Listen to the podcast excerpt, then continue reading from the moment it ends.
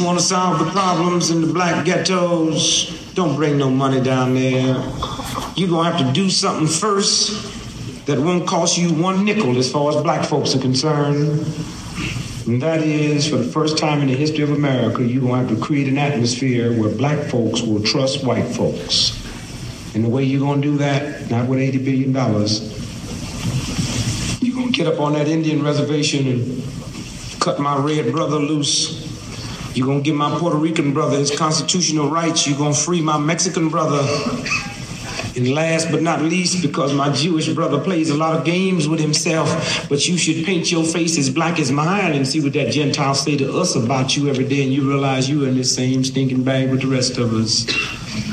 So what we say in short, simple, and sweet, when you free my Jewish brother, my Indian brother, my Mexican brother, my Puerto Rican brother, then at that point we'll say, my white brother, I trust you. Come into my ghetto, and together we will solve my problems.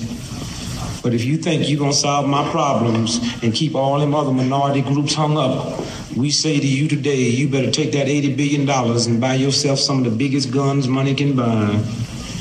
Cause you damn sure gonna need them. And so as we say goodnight to you this evening, I say to those of you that worked on my presidential campaign, thanks. Those of you that voted for me, thanks. I sit up late on election night waiting on Long Island to come in and put me over, you know, but.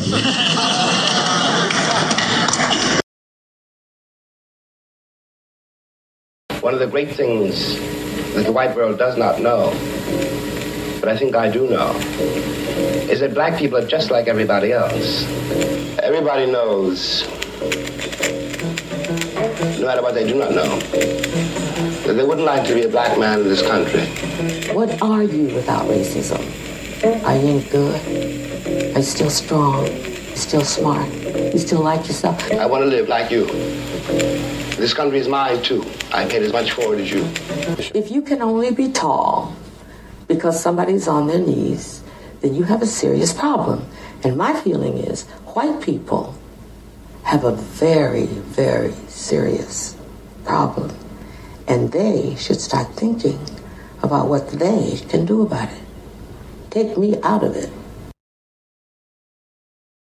Hello, hello, Space and Timers. I hope everyone is well. I've been away for a little bit. I'm going to get to a point where these are coming out consistently. It's just I've been working on a lot of things, and in time it will make sense. But right now, I will just take it as it is and create when the moment arises. I'm always fascinated by where my curiosity takes me. One of the things recently that I've been really fascinated by, I remember going to DC a long time ago and going to Atlanta. And I'll be honest, I had great times in both places, especially DC. But they weren't places that before I was like, oh man, I can't wait to go back to. But starting maybe mid year, beginning of the year, I had this yearning to go to both places, which kind of surprised me, especially Atlanta. And I think one of those things was the fact that after a while, you just yearn for the ability to be surrounded by more black people that are doing things in, in a certain, uh, that are existing in space in a certain way. And I had made mention of this to a couple of people, and I will be taking a trip to one of those places soon. Actually, I was in Maryland um, recently, so that was cool, but that was just a stopover on the way to North Carolina. But but yeah, but I think that that was the main thing that was like drawing me to those places. The the desire to just be around more people that look like me. And I think that's why I was so taken by North Carolina when I was just there recently because the first time I had went there, it was a far different experience. I just, you know, I was on a farm and it, it was just a lot different. This time I was more in the city. We went down there to drop my sister off for school and I was so surprised by the feeling that I felt everywhere I went where I was about to head into a store and all the people it seemed that were coming out were just, you know, were melanated people and went to the gym everywhere that I went. And it just felt really nice to not feel like a quote unquote minority, which I tend to dislike that term more and more um, because obviously, when you look on a global scale, we are far from a minority. We actually the majority, but you know how things go here uh, in America. But while I was in North Carolina, I remember driving somewhere and I think it might have been to the gym and I saw a Muslim on the corner passing out the paper that they create and I decided to put my window down and take one and the brother's name was brother Harold and we just chatted for a little bit and he asked me where I was from. I told him and he said that the closest place to me that he could put me in contact with someone would be New York. And for me, it's not a matter of like converting or anything like that. It's just I've always been fascinated by just knowledge overall, but obviously with religion and different religions and the different doctrines and dogmas that come with them. I, have always thought it's fascinating. And I like learning from all religions, really. But it's really interesting how things that we are meant to experience will always find us no matter what. I've had this issue of the final call, which is their paper, for almost two months now, and I'm doing some tidying up, and I just tossed it aside and I almost threw it away. But I kept looking at it, looking at it, and after I was done, I just grabbed it and I saw that there was an article from the minister Louis Farrakhan, and obviously, you know, I feel like he's to me, obviously, to a lot of people, controversial figure. I don't feel like he's controversial in term in my eyes, at least, because you know a lot of the things that he says are things that I've always heard, things that I've always sought out certain truths that for our community doesn't come like, you know, an episode of Scared Straight, you know? So as I was reading the article, I just thought about how so much of these things people don't know. And I've learned a lot through the years, especially over the last, you know, five to 10 years, but there's still so much that I don't know. And as I'm reading this, and I thought about, man, could I share this on a podcast? And it's crazy that we live in a time in a world where I have to think about that. I've thought about that several times, whether it's about sharing certain things on social media or what have you, because the fact of the matter is we do get censored, we do get shadow banned, and this is a real thing. So there are just certain things that they don't want broadcast. And being that we don't own any of the platforms that we are broadcasting on, most of the time we have to obey, abide by their rules. And when they impose certain restrictions, sanctions on us, what do we do? We we beg for our accounts back.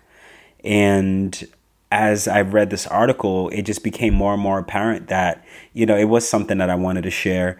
And that took me from that to now thinking about some of my favorite songs that that refer to the minister. One of them is a song by Nas, which most people that know me know that Nas has been my favorite rapper since I was probably 13.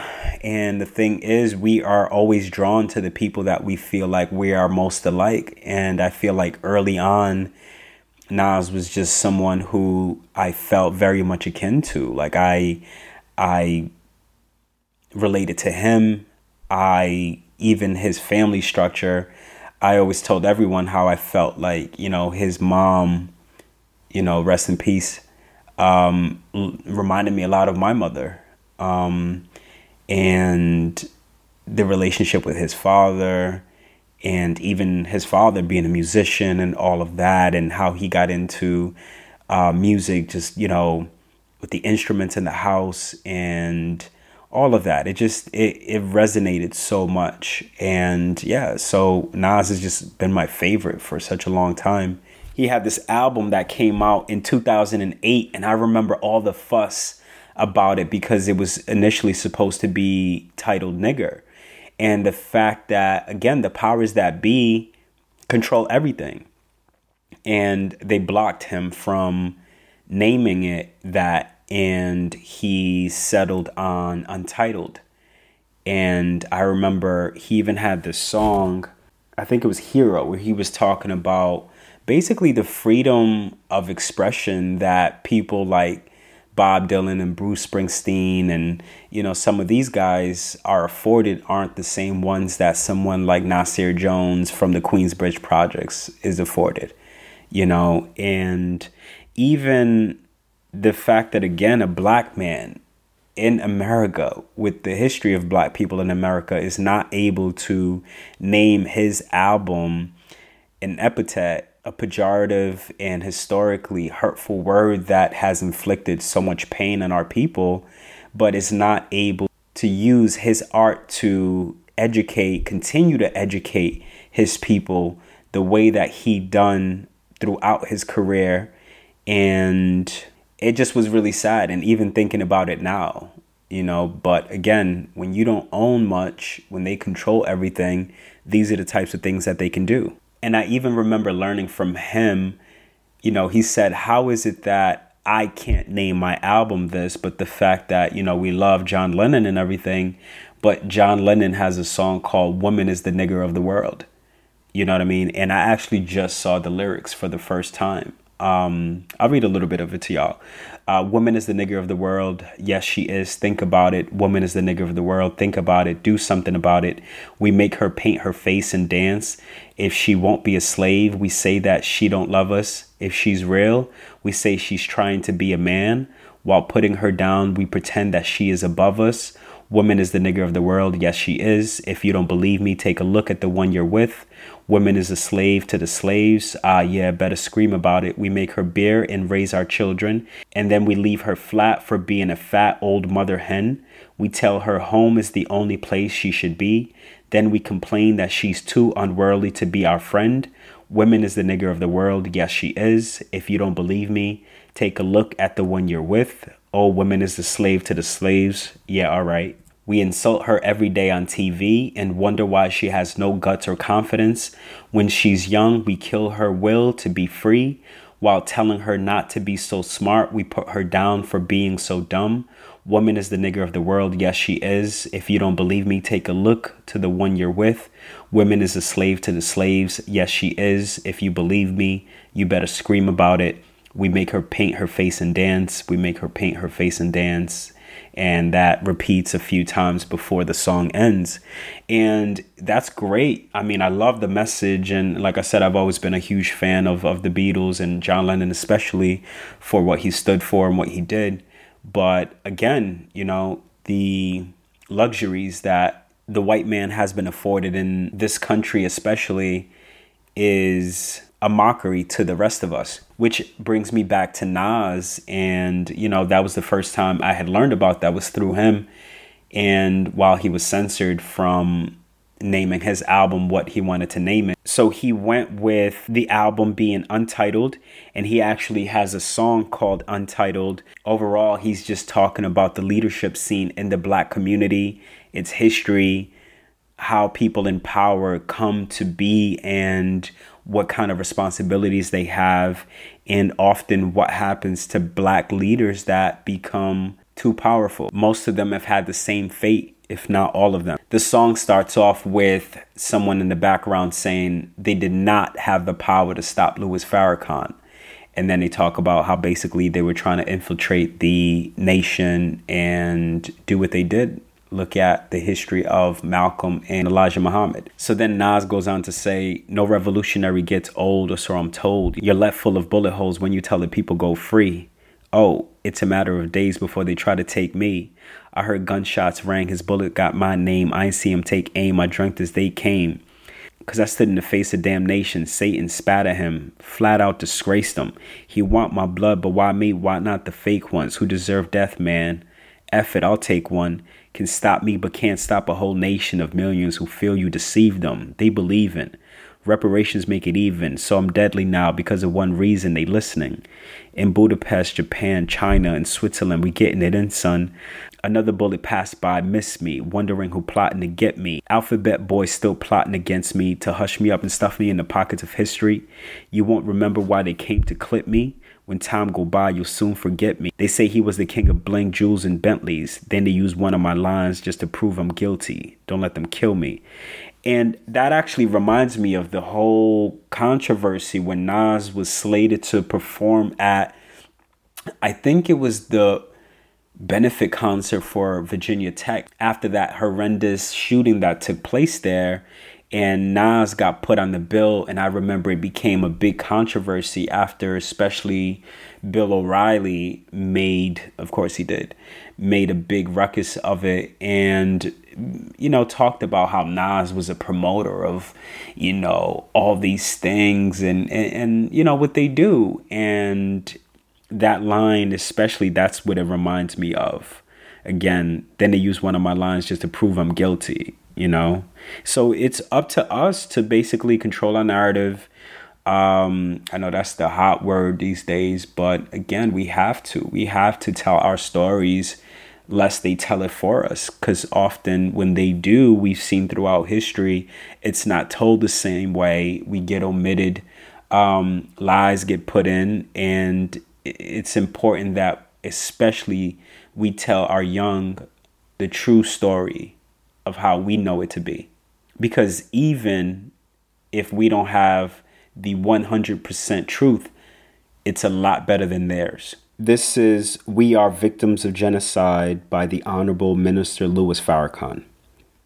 In the name of Allah, the Beneficent, the Merciful, greetings to you I am Minister Louis Farrakhan, National Representative of the Honorable Elijah Muhammad, that great preacher of freedom, justice, and equality to the black man and woman of America and the Western Hemisphere, and to the Aboriginal people of the earth, the eternal leader of the Nation of Islam, and a warner to the government and people of the United States of America, and a warner to the nations of the earth. Our subject today is titled Wicked Policy in America's National Interest we have talked about the policy of our government to depopulate the third world by putting sterilants in the water and in staple foods, as well as other methodologies. This depopulation is driven by policy which concerns the national interests of America for the raw materials of third world nations, the land, the water, as well as minerals, gold, silver, uranium, and oil. We also spoke on Dr. Henry Kissinger's National Security Study Memorandum 200, which stated this policy of depopulation that was accepted under President Gerald Ford and was reintroduced again under President Jimmy Carter. And unfortunately, it's still policy today toward the third world. We also mentioned that this depopulation policy was being implemented not only in the United States of America today through abortions and toxic poisons being added to our water supply, but it is also being introduced to developed nations of the West as well. What is quote unquote policy? According to the dictionary, policy is a noun which is defined as a course of action adopted and pursued by a government, ruler, or political party and it is an action or procedure conforming to or considered with reference to prudence or expediency. Policy is as a definite course or method of action selected from among alternatives and in light of given conditions to guide and determine present and future actions. Generally speaking, this means that any decision made by a government on how to act is considered to be government policy we then can understand that this depopulation memorandum that Dr. Kissinger introduced became the policy of our government, and unfortunately, is the policy of our government. It is policy with the United States of Agriculture, the United States Department of Defense, the CIA, Central Intelligence Agency, the State Department, and the United States Agency for International Development, USAID in terms of how this wicked policy of depopulation has affected Africa and the third world, during my last visit to Zimbabwe in southeastern Africa, we learned how the AIDS pandemic was killing 5,000 Zimbabweans a week, 20,000 a month. And the biggest industry at the time in the capital city of Harare was the making of coffins. And although it was the blacks who were dying of AIDS, I asked about the white population were they dying of AIDS? And the answer was, quote, no, they were not, unquote. I went to a luncheon sponsored by the Zimbabwean Department of Health, and the wonderful female doctor who was the Minister of Health was so proud to announce that every child in Zimbabwe was vaccinated with vaccines that had come from America and Europe. I grieved over the widespread death due to the poisons not unintentionally put in vaccines, but intentionally put in vaccines to limit population of black people in those countries and places in the world where America's needs for their vital minerals and resources were deemed necessary in her mind for her national interest to keep America in the world as the number one superpower, killing off tens of hundreds of thousands of people in the third world nations because those nations trust the scholars and scientists of the Western world, white people who claim to want to help them. While there are many white people who are sincere, they are the fronts that are used to open the door for the insincere satanic mind to enter, to practice evil under a claimed, quote, noble motive, unquote. So the enemy has not changed from the beginning of his creation, killing the darker, saving the lighter. And that nature has not changed from the time of General Jeffrey Amherst in 1763, who put smallpox in blankets and came to the Indians claiming that these blankets would, quote, help comfort them through the winter, unquote. Using biological weapons against the native people, and the fact that we were injected with the most virulent form of syphilis during the Tuskegee experiment from 1932 to 1972, allowing us to cohabit with others to spread the disease and all we got when it was discovered was an apology and some meager, very meager compensation. Also, millions of Americans were given polio shots starting in the 1950s and 1960s, and now flu shots. And we don't know what contagions or toxins are in the vial or serum that we are being injected with. I went to Libya and spoke with brother leader Muammar Gaddafi, and we advised him about setting up in Libya a pharmaceutical enterprise that would make medicines and vaccines for Africa and the third world. Cuba has some of the cleanest vaccines to be found in the world, but the embargo on Cuba disallows her to produce what she would desire to produce for the health and well being of the peoples of the world. This is why Gaddafi, in the mind of Europe and America, had to be destroyed because he agreed to do this and then opened a $500 million hospital in Tripoli. I was present at the opening of that hospital, and next to that hospital was a team of scientists that were developing medicines and vaccines. In 1998, a Palestinian medical intern, along with five Bulgarian nurses, was found guilty by a Libyan court of intentionally infecting some 400 Libyan children with HIV in a Benghazi, Libya hospital. The case was remanded, and a second trial also ended in a guilty conviction. The six were incarcerated from 1998 until the Supreme Court of the Libyan government upheld the death sentence conviction in July of 2007. The United States and the European Union had been constantly petitioning the Libyan government for their release despite the first conviction and even after the court's early July 2007 decision to uphold that conviction. An agreement was reached with the European Union that Libya would extradite these nurses to Bulgaria to serve their time in their own home country. And when they arrived, Bulgarian President Georgi Parvanov commuted their sentences and freed the six. It was reported in an article, quote, for Bulgarian nurses, freedom isn't easy, unquote in the Christian Science Monitor on November 19, 2008, that although there were reports that the six were tortured for confessions, that, quote, some Bulgarians still believe that the nurses are guilty, unquote, and, quote, others view them as opportunistic, unquote, referring to a reported deal to make a movie. But we see them as part of a policy of genocide that America in this policy could be charged in the International Criminal Court with genocide. The biological pandemic AIDS has a bleak, ominous, and questionable history when we consider a June 19, 1969 subcommittee of the Committee on Appropriations House of Representatives hearing, which contained the testimony of Dr. Donald M. MacArthur of the Army Advanced Research Project Agency, who testified on, quote, chemical and biological warfare, quote, as follows, quote, there are two things about the biological field agent I would like to mention. One is the possibility of technical surprise. Molecular biology is a field that is advancing very rapidly, and eminent biologists believe that within a period of 5 to 10 years, it would be possible to produce a synthetic biological agent, an agent that does not naturally exist and for which no natural immunity could have been acquired. Unquote. What is AIDS? It is acquired immune deficiency syndrome.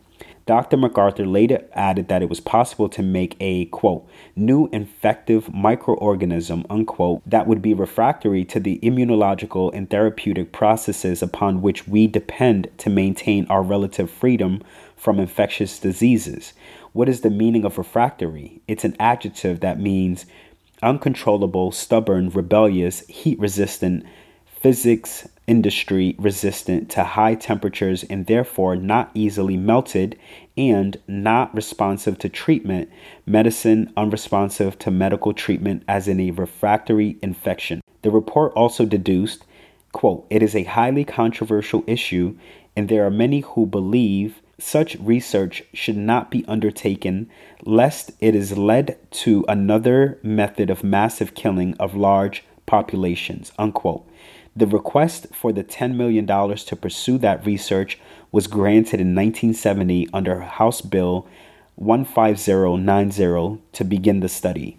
In a May 11, 1987 London Times article entitled, quote, Smallpox Vaccine Triggered AIDS Virus, unquote, by Pearce Wright, then the Times science editor, he wrote regarding a 13 year old World Health Organization, WHO, so called smallpox vaccine program, the smallpox vaccine theory would account for the position of each of the seven Central African states which top the league table of most infected countries. Why Brazil became the most afflicted Latin American country? It has 80 million sons and daughters of Africa in Brazil. And how Haiti became the root for the spread of AIDS to the US. The greatest spread of HIV infection coincides with the most intense immunization programs, with the number of people immunized being as follows. In the Democratic Republic of Congo, formerly known as Zaire, 36.8 million people were vaccinated. In Zambia, 19 million. In Tanzania, 14.9 million. In Uganda, 11.6 million. In Malawi, 8.1 million in Rwanda 3.3 million, and in Burundi 3.2 million. But the main one is Zaire, now the Democratic Republic of Congo, and that is where the most mineral resources are that America needs are found.